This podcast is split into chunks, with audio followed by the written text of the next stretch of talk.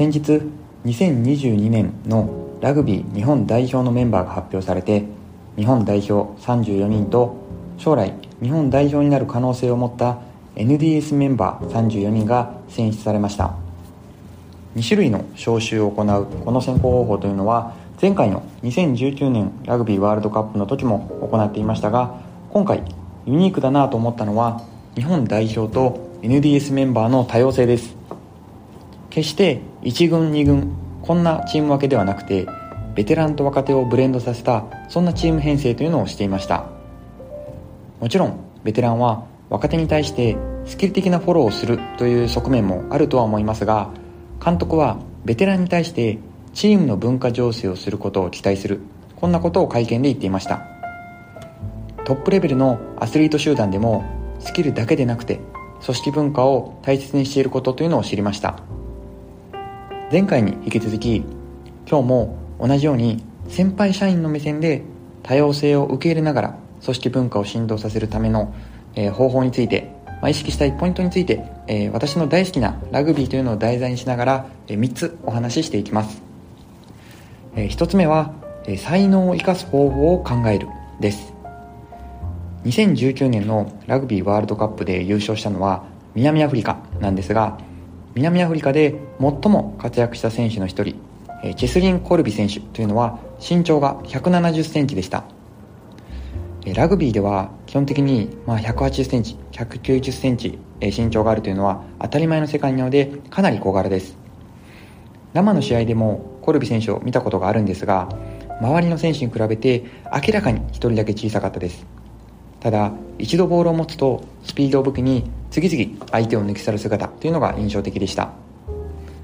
大きくて強い選手でゴリゴリ攻めるのが南アフリカのイメージでしたが、コルビ選手は小さな選手にはその分大きなスペースがある、このように言って見事にチームに貢献していました。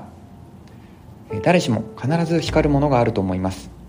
自分のチームに馴染まない後輩がいる場合でも、組織に無理に馴染ませるというよりも才能を生かすための方法を考える、これが最適かもしれません。前回の話とも重なりますが、伸び悩んでいる後輩がいたら思い切ってフィードバックの数を減らしてみる、これもいいかもしれません。続いて2つ目は最大の成長を目的としたインプットをするです。少し例を挙げて話をしたいと思います。自分ができるインプットの容量というのを水槽にイメージしてもらえたらと思います。まず大きな石を目いっぱい入れて、次に小石、次に砂、最後に水、これを順々に入れていきます。これが自分のできる最大限のインプット量としたときに、仮に入れる順番を水から、次に砂、小石、大きな石、この順番で入れていくと、大きな石というのはこの最初に入れた順番よりも少ない数しか入りません。教える側も細かいことをばっかり言っていないか、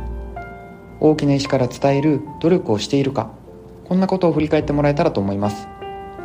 どうしても先輩になると育成モードになってしまって、何でもかんでも細かく伝えてしまうことが多いです。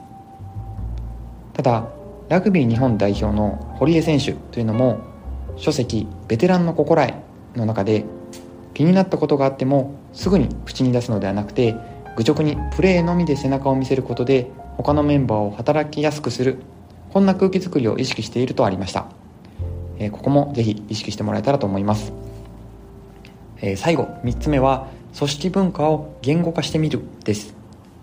これは結構難易度が高いですが、そもそも自分の組織はどんな特徴があるのかというのを言語化してみてください。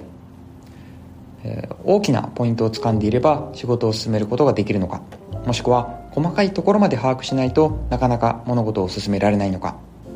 コミュニケーションは文字だけでいいのか、それとも電話やミーティングもセットしないとなかなか進まないのか、こんないろんな切り口があると思いますが、まずは思いついたものから言語化してみます。その上で、その組織文化は会社の戦略を進める上で必要なのかというのを考えます。場合によっては環境が変わって戦略も転換しているのにもかかわらず、古い組織文化にこだわっている場合もあるかもしれません。戦略に合った組織文化であれば、納得した上で組織になじませることができます。最適化した組織文化、これをしっかり伝えたいと思います。今日は多様性を受け入れて組織文化を浸透させる、そのためのポイントを3つお話ししました。才能を生かす方法を考える、成長を目的としたインプット、組織文化の言語化です。強いラグビーチームはチームのルールをしっかり守る、そんな規律が取れていますが、誰かが急にトリッキーなプレーをした場合でもしっかりと周りの選手が反応する、このように言われています。そんなバランスの取れたチーム作りに向けて少しでもヒントになればと思います。今日のお話はここまでとします。また明日の放送もお楽しみに。